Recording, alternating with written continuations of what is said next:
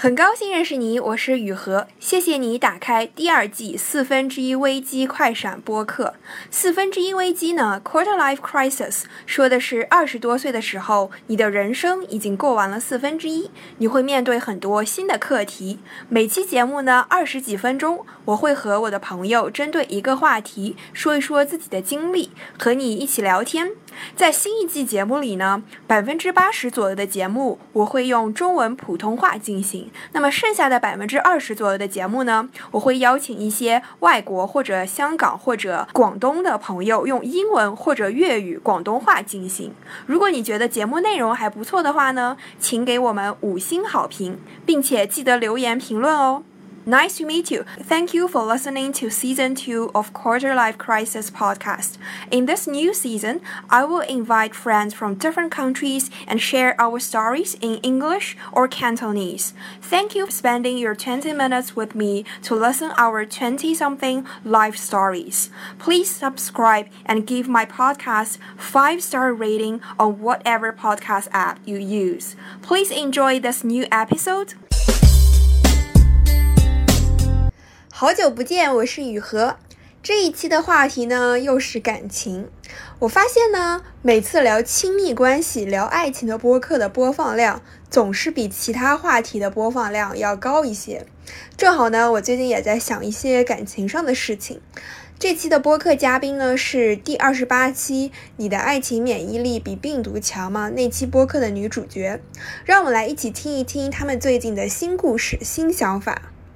好的，噔噔噔，开始。哎，你们是就是结婚多久，然后就开始异地了？我们差不多十月份领证吧，一九年十月领证。然后因为领证的那会儿，我们已经异地了，就是因为他是那个我们是他是四月份去的美国，然后去了美国之后，我可能我在中国，然后五一我去那边找他玩了一下，然后他说要不要考虑结婚啊什么的，然后所以就七月份他回国，然后双方父母见面，然后十一我就。去到美国，我们在美国领了一个证，所以领完证之后，其实也是属于这种异国的状态。只是当时说，OK，十一月领完证之后，我正好我们打算二月份春节办完婚礼，我就就正式的搬去美国。但因为有疫情的关系，二月份婚礼也没办成，然后 我就在国内又多待了这一年半的时间，就整整差不多就是就是有一年半的时间，我们基本上都是异国的时间。那你觉得就是嗯，像像这种就是。新婚就异地，就是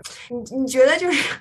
最难的是什么？我觉得最难的是，我感觉其实我感觉我们已经克服了最难的部分，因为其实是最大的，因为因素是不确定性。但是我们因为已经领了证，相当于是吃了一个定心丸，所以 对，所以就是像我老公也一直说，OK，幸好我们当时闪婚的早，就是哎很快就领证了，不然如果说真的。在处于异地的状态下，然后又没有领证，然后他就会很担心我随时会跟人跑了，你知道吗？对，但是因为我们已经领了证，相当于彼此都已经认可对方就是要过一辈子的人，那这个不确定性就减少了很多。那剩下的就是你如何能在异国的时间彼此能安排好自己的生活。但是因为我们俩一开始就是非常认可的一个相处的模式，或者说相处的一个底层的相。信的原则就是独立且共生嘛，所以独立是在共生的前面。就对于我们来讲，我们两个独立意味着彼此都能没有彼此的前提下，都能很好的照顾自己，很好的让自己的生活变得丰富多彩。那么，然后两个人在一起的时候，那可能一加一大于二。所以当时我们虽然在异国，但是彼此都负好对自己的责任。我们就是他在美国这边也自得其乐，我在国内我也各种有一些新的探。索，所以我现在来看的话，就是领证这个事儿是最重要的。其次就是我们彼此认可的这个原则，就是哎，我们到底要怎么去相处这段关系？对，这么看来，领证这么一道法律程序真的非常有用。对，它可以给你心理上造成一个很大的一种安全感吧。嗯，那如果就是如果像你老公说的，如果我追问一下，如果就是就是异服异服，就是你们没有领证，然后又异地，那你还会再选择他吗？对，其实我自己之前有想过，我感觉我还是会选择他，因为像我们上期的那次节目当中，我有讲过，就是哎，其实，在结婚之前，虽然我们可能在一起半年就领证了，有点像闪婚，但在这个过程中，其实是经过很多理性的思考，比如说互相写。这个 personal statement 对吧？看看彼此如何符合彼此的要求，然后我们会有各种什么婚前一百问那种灵魂走心问题，大家看看是否 match，就有很多一系列的这种理性的一种判断思维，已经是判断过 OK，他就是我要的这一个人。所以即使说那会儿没有领证的话，我觉得最多可能在心理上会造成一些不安全感，但是本身它不会影响我的这个决定。嗯，那那说。明你做了一个非常慎重，然后以及让你心安的决定。是的，我觉得我之前说实话，在去年开始自我探索之前，我对于自己要什么、想成为什么样的人，还没有，还只是一个很模糊的一个一个想法。但是我在于两个人的这种伴侣关系中，我想要什么样的人，这点我倒是非常的明确，就相当于我已经明确出，OK，我想要的这个人，他的这个 top three 的要求是什么，什么我这。些就已经列得很清楚了，然后这些清楚的这种要求，其实会更加就像一个筛子一样，能很清楚的筛出说，OK，这就是我想要的人。然后我觉得它还有一个好处，它其实是帮助我，你知道吗？我是个白羊座，白羊座的女生特别，反正我不知道别人啊，反正我自己的话，我会感觉会特别在意新鲜感。就是我爸妈都以前都会觉得，哎呀，如果说未来要出轨，或者说要感情变心，很有可能那个人会先是我。因为他觉得 就是我很容易对一个新鲜的事物或者新鲜人很感兴趣，但是呃，我之前的确也会发现这个事哇塞，我觉得看到这个人，我觉得哇好棒，看到那个人觉得好棒，就就感觉哇怎么这么多很棒的人？但是但是我觉得其实有了这套标准之后，哎，我虽然会看到其他很棒的人，我会知道说 OK，这纯粹只是欣赏，就觉得挺棒的，但是与我无关，你知道吗？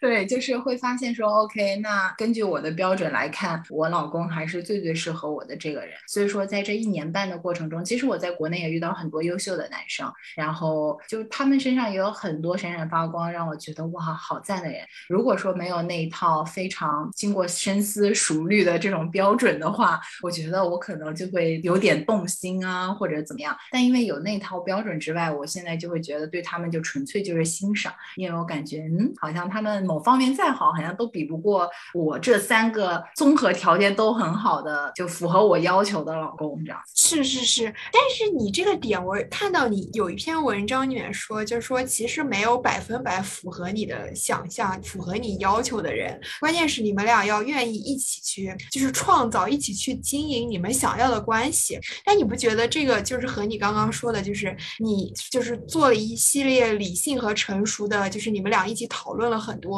就是你们对互相的这个期待和你们对关系的期待之后做出的这个结婚这么一个慎重的决定，就是你不觉得这两个是有一点，就是跟你刚刚说的有一点点矛盾吗？嗯，我觉得是这样子的，就是就是首先就虽然说这个人是没有百分之百的人，但是起码这个人要符合我自己本身的一个最基本的一个要求，是是是，对，所以包括我在那我现在列出的那个 top three 的那个要。要求里面，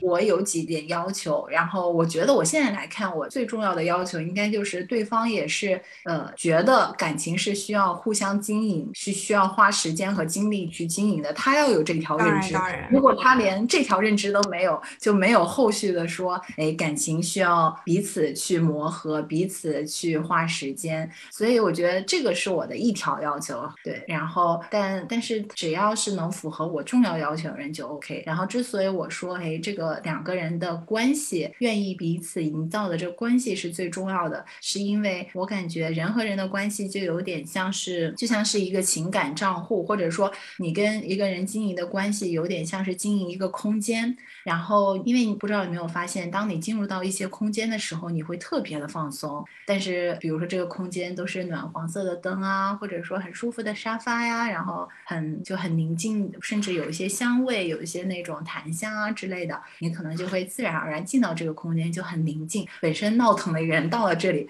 你可能也会慢慢的静下来。但有些时候，你进到一个就是蹦迪的那种场合，你自己而然也会咚咚咚想要想要那个蹦迪。所以我觉得跟一个人经营这段关系，就有点像是我们一起决定经营一个这个空间，然后我们一起决定说，OK，这个空间要是什么样。就拿我们自己来讲，我感觉可能这个空间整个空间里有一些安静的部分，安静的部分是当我们遇到一些呃一些挑战，或者说遇到一些一些问题的时候，我们愿意进入到这个安静的空间，我们彼此心平气和的来说，OK，我的需求是什么，你的需求是什么，然后我们彼此有一个协调，然后另外一个空间可能是轻松愉快的空间，那个空间可能就是平常的我们就没有遇到什么特别大事，就平常日常生活中，就是那个空间可能就是那种很有爱、很轻松的这种空间，这样子到了这空间里，我们就是会属于很正常的一个表达，就比如说我跟我老公最常的表达就是，哎呀，我爱你呀，然后我现在老公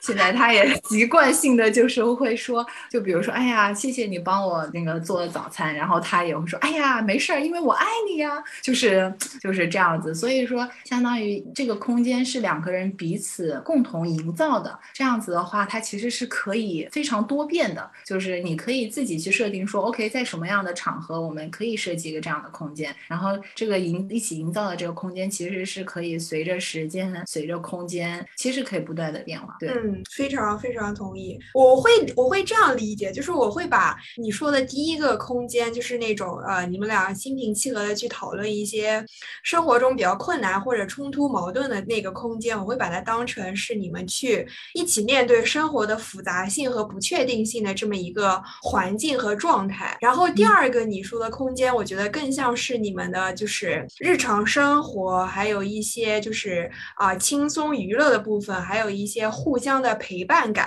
就是我觉得我会是这样去理解的，因为我觉得其实就是还是第一个空间偏向于更加理性一些，第二个空间偏向于感性一些。那我觉得真的是很必要的，因为我觉得就是像我以前前几年，我也会去设定一些标准去找对象。但我觉得其实就是我觉得人会低估时间给人和事情带来的变化，就无论是什么人什么事，都会随着时间的推移而变化。就是价值观会变，喜好会变，很多事情都会变。就是就算你们在认识的时候，在开始恋爱的时候，你们是合适的，但是你们后面的生活依然要面对非常非常多的变化，因为生活就是在不断变化中的，对吧？就像疫情一样，对吧？你们也没有想到，就因此而要差不多要异地两年。嗯，是的，对这点我也非常同意。所以我再次觉得，最主要是说，哎，找对象哦，我刚刚好像忘记说一点，我觉得一是说愿意是互相知道说这段感情是需要经营的。那你如果愿意去经营，那它其实就是会随着时间，我愿意花时间投入。然后另外一个，我觉得就是两个人要彼此很认可，就是彼此要互相成长的。就是如果两个人都是成长型的这种思维的话，即使就是这样子，起码是保证整体的价值观是相同的，就相当于我们定了两条，说 OK，我愿意。不断去变的这条原则，那如果说发自内心都接受这条原则的话，那即使怎么变，我们就就继续就是升级呗，就不断的升级我们的相处模式，然后就 OK。我想比较好奇的就是，我觉得异地比较难的是两点，一点就是你和他没有共同的生活背景，就是你们生活环境差别也很大，对吧？在两个国家、两个不同文化下，对，那当时你们是怎么面对这个问题？OK，就是环。环境会很不一样，所以我们会有视频，就是每天我们晚上的时间，我北京时间晚上是他早上的时间，我们会视频跟，就是我们约定说要视频二十分钟，半个小时，每天就会说，哎呀，今天有什么发生的一些事儿，然后他发生了一些什么事儿。说实话，主要都是我这边发生什么事儿，因为 美国过去一年半都是异国，他好像相对，而且他是做程序员嘛，时间就是生活相对简单单调一些些。就我会跟他说，哎，我生活发生了什么什么事儿。然后而且在这个过程中，除了视频以外，平常我们会把每天的一日三餐拍给对方，就是哦，一日三餐是是是，对，有一些参与感。然后平常比如说路上遇到一些有意思的事儿啊或什么，就可能会拍一个照片或者拍个视频，随手转发给他，就让他时时能有这么一种的参与感。对对对，就好像是你们就是要互相主动的，就是渗透进对方的生活。对，我觉得这点可能又是就是回到刚刚说的那一点，就是因为彼此都认可说，哎，我们感情是互相经营的，所以我们愿意花这个时间。不然有些男生会觉得说，哎呀，好麻烦啊，拍个照片还是吃饭啊，然后就觉得，哎呀，好好累啊。然后甚至我有些男生朋友就会觉得，哇，视频要讲二十多分钟，好累啊。是是啊，但但这些人就是，但如果说你发自内心去认为说感情是需要花时间经营的。那么你就会觉得，哎，就跟你要上班一天要上八个小时的班一样，就是虽然会累，但你也觉得 OK，它是必须的。那你就觉得感情就是需要花时间，那可能每天就要花半个小时、一个小时在这上面，就不会说有这么样的强迫感。然后，对对，而且比如说，就是比如说你让他写文章，你让他写 personal statement，然后你让他写结婚周年的回顾，就有很多男生是非常不喜欢或者说不擅长写文章的，就是他会有一种被强。迫的感觉，他就会产生抵触心理。对这点，我也问过我老公，但是他觉得不会，是因为他觉得这是我们之前就说好了的。就是刚刚我不是说有两个空间吗？有在那个理性的空间，那理性的空间你可以说出你自己的这个诉求。那我觉得我的诉求，我会跟他说，我希望一年可能起码写两封信吧，就结婚周年一封，可能我生日一封，正好是四月份和十月份，相当于一年两封，但是有这样，然后他觉得也合理啊，就一年两封，又没有让他天天写，对吧？然后他就在那个理性的空间，他一旦承诺了，他觉得合理了，那他就会去执行。所以说，而且他是他是属于那种真的原则性很强，他觉得说 OK，我要花时间在感情上，就一定要花时间。就比如说我们一开始视频的时候，就那会儿异国，然后我们每天是北京时间晚上十点半我们会视频半个小时，但后来我因为要上那个一个美国的课程，所以正好是晚上十点上到凌晨十二点，中间就正好错过了我们的视频时间，然后就没有视频了。他一开始也很理解，但是后来他就过了一段时间就发现，哎呀，一。直不视频做周末视频，他觉得他平常是工作的一些压力无法跟我吐槽，他就 他就觉得这个时间被占用了，然后他就说，哎，这样不行，就是这个时间还是得要的，所以后来我就调整成 OK，那我就午休的时间给你视频，所以说他会他反而是会主动强调说 OK，这个时间本身之前说好每天要跟我视频十五二十分钟的，现在没有做到了，那不行，那得想办法去弥补，所以我也就会想办法去。调整说 OK，那既然晚上不行，那我就中午午休，自己偷偷的跑去会议室视频个十几二十分钟。嗯，我觉得听上去你老公非常的配合你，而且他自己也会非常主动的去，就是调整关系中的，比如说节奏也好，比如说你们俩的这个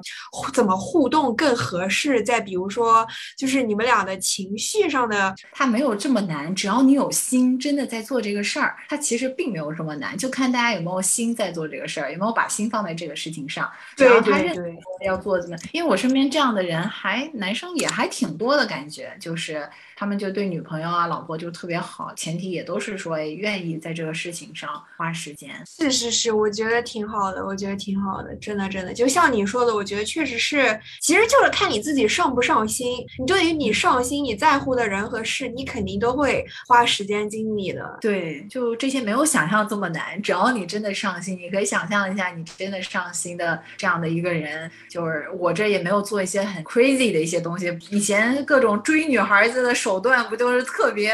花里胡哨，特别多？那那些就把那股劲儿，如果说能一直愿意维持下去，那我觉得其实每个人都可以做到了。对对对，我我觉得也不需要把刚开始追的那股劲儿一直用下去，只要细水长流，慢慢的来，我觉得就可以了。对的，就只要有这个心啦，就能感受到就行。对对对对。然后，然后刚刚讲的第一点是那个，就是我觉得面对异地时候比较难的是你们的生活背景不一样嘛。那我觉得第二个异地时候比较难的事，就是我我觉得就我觉得就是人还是挺在乎你比较重要的一些 moment，或者说你生活中遇到的一些特突发事情，或者说特别大的事情，然后你你是比较在乎身边有人可以陪你的，就是会在乎那种陪伴感。就是但是异地的话，就是他就不可能就是刚刚好在你需要他的那个 moment，需要他的那个时刻出现在你身边，就就是就算你们可以实时的，比如说发短信或者视频、语音也好，但是再加上你们是有时差的，就是他不可能在那个 moment 那个当下，就是你在最需要他的时候，他不可能立马出现。对，嗯，是的，这个非常理解，这也是为什么我们还是觉得异国或者异地不能超过太久的时间，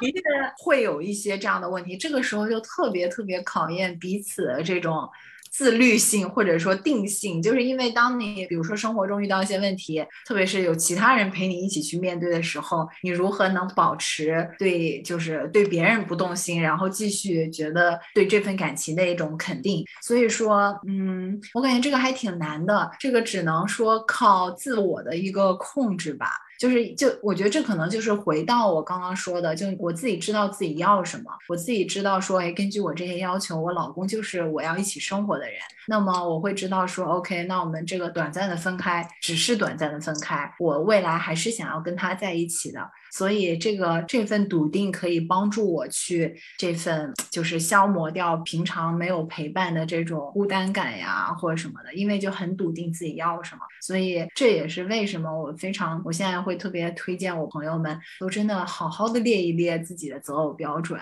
然后再好好的想一想这个人是不是。就你不用列的很全，就把最主要的三四点列出来，这样就帮助你相当于是吃一个定心丸。就是因为我觉得人之所以会会觉得，哎呀，有时候孤单或者怎么样，就有时候会在那些极度需要陪伴的时刻的时候，你就可能就是完全是感性的。那但这个时候，你这颗这个这个非常理性的一些标准，它相当于是一颗定心丸，就是给你吃下去，就会说 OK，让你知道说，哎，虽然我现在感情上好像现在需要陪伴，但我知道说我老公就是我想要的这个人。那我自己选择说，那我要为了要跟他在一起，我觉得这个就是一个。个呃，在我们 coaching 当中，常常会说它是一个自觉选择，就是一个做一个呃 conscious 的一个 choice，就是有点像是说，OK，我知道这两种情况，但是我认真思考完之后，我决定还是怎么怎么做。所以很多时候大家就是感性上来了，直接就跟着感性跑了。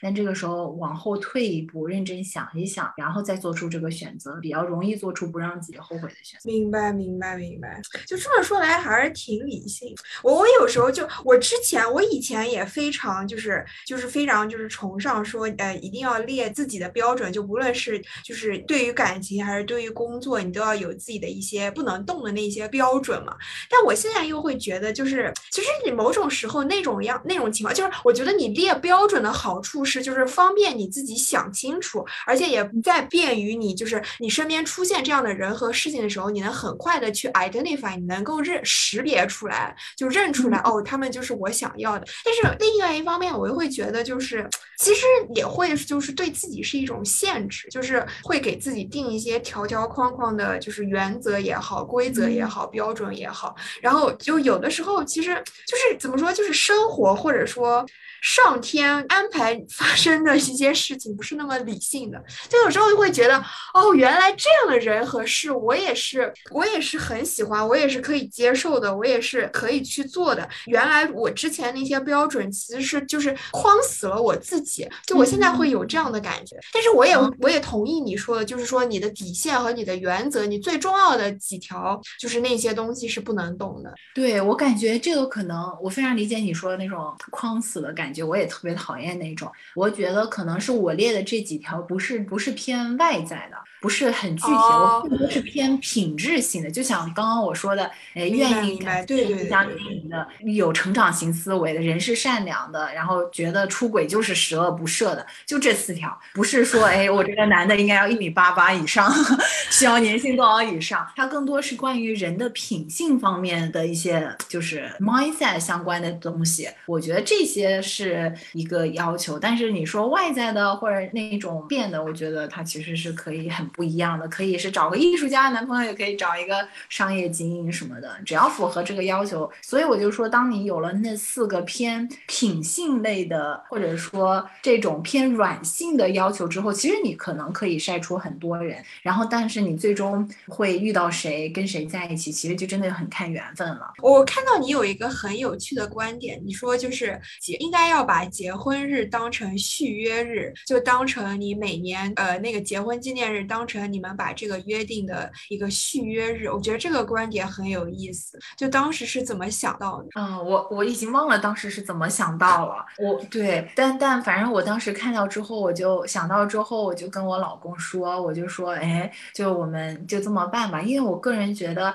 哦，我知道，因为我自己像我刚刚说的，我可能是白羊座这种会很要求新鲜感，所以一开始对我来讲，婚姻像是一种束缚，就会觉得天呐，我结婚了，那不是进入了坟墓，还还是说进入了一个 是吧？都就是进入了一个好像一成不变的生活，我会觉得有一点担心，我会担心这种一成不变会让我觉得很无聊。所以，嗯，但是真正结婚之后，那如何能保证不会说进入这种无聊，或者说理所应当？大家觉得男生之所以追追女孩子之前这么用力，之后就不用力，就会觉得追到手了，好像就是一个自己的财富一样，再也不会走了。但这个续约日就相当于说，OK，即使我们结婚了，我也并不是你的财富，当然你也不是我的财富，我们仍然是像雇佣，就像我们劳动合同一样，一年一次或者怎么样。就其实我觉得是给大家造成一种，呃呃，造成也不叫危机感吧，但是我觉得更多是一种，呃，让大家更加珍惜，不把这个事儿当成理所应当，因为很多时候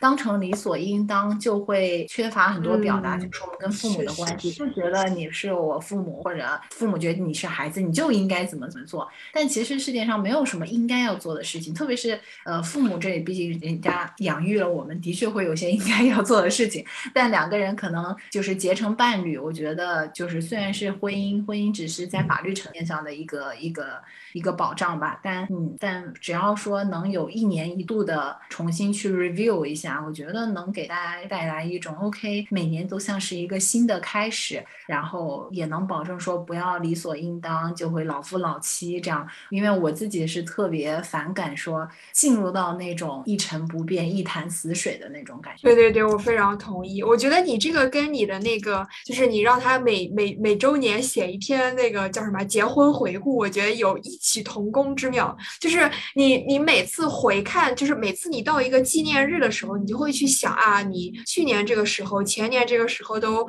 在干什么，是怎么想的？然后包括你结婚的时候是怎么想的？就是你每次去回看的时候，就是就就就像我，比如说我我会回看自己以前写的文章，虽然说很多时候会觉得啊，那个时候 too young too simple sometimes naive，但是但是但是我会觉得说，就是说啊，原来当时我是那样想的，原来当时这件事情是这样的，原来当时我的价值观、我的想法是那样的，那我现在就跟当时的想法其实有了很大的变化，我自己也成长成熟了很多，然后我自己再去看以前的那段关系，或者说以前的那件事情的时候，我现在已经有了不一样的想法，就是会让我也会产生很多想法，就是也会回想，就像你讲的回想初心，就是你当时结婚时候是怎么想的，然后你现在要续约，对吧？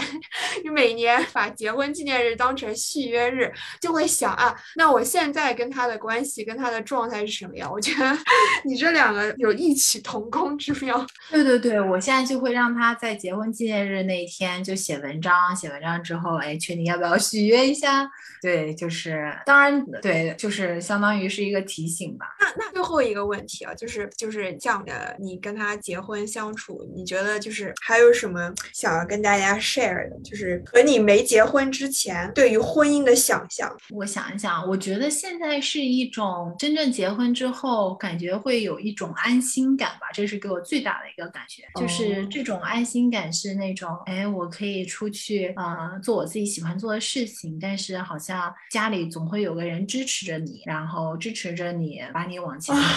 对，我觉得这份安心感对于我来讲，是我之前结婚前可能都没有特别想象到过的。就是因为我觉得他就有点像是，嗯，一个非常安全的一个港湾吧。然后我觉得跟他在一块儿之后，我觉得之前可能没想过，就是哎，他是真的非常的支持你去做自己，支持你去找到让你觉得什么才是你真正想要的事业。我觉得这份支持和鼓励，我觉得是我之前没想过，而且。且我现在想过来，觉得非常重要，就相当于有一个非常理解你的人，然后让你说好吧，你去闯吧，反而我在这里等着你的那种感觉，我觉得就特别好。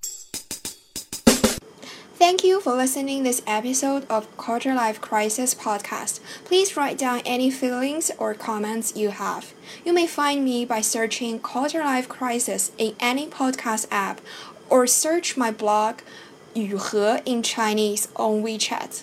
这期播客到这里就结束了。如果你有什么想法或者评论，请给我留言，也可以搜索我的公号雨禾找到我。我已经周更四年了。如果你觉得聊天内容对你的朋友也有帮助，请转发语音给你的朋友。你可以在任何播客 APP 搜索“四分之一危机”，就能找到并且收听订阅这个播客。我们下一期四分之一危机快闪再见。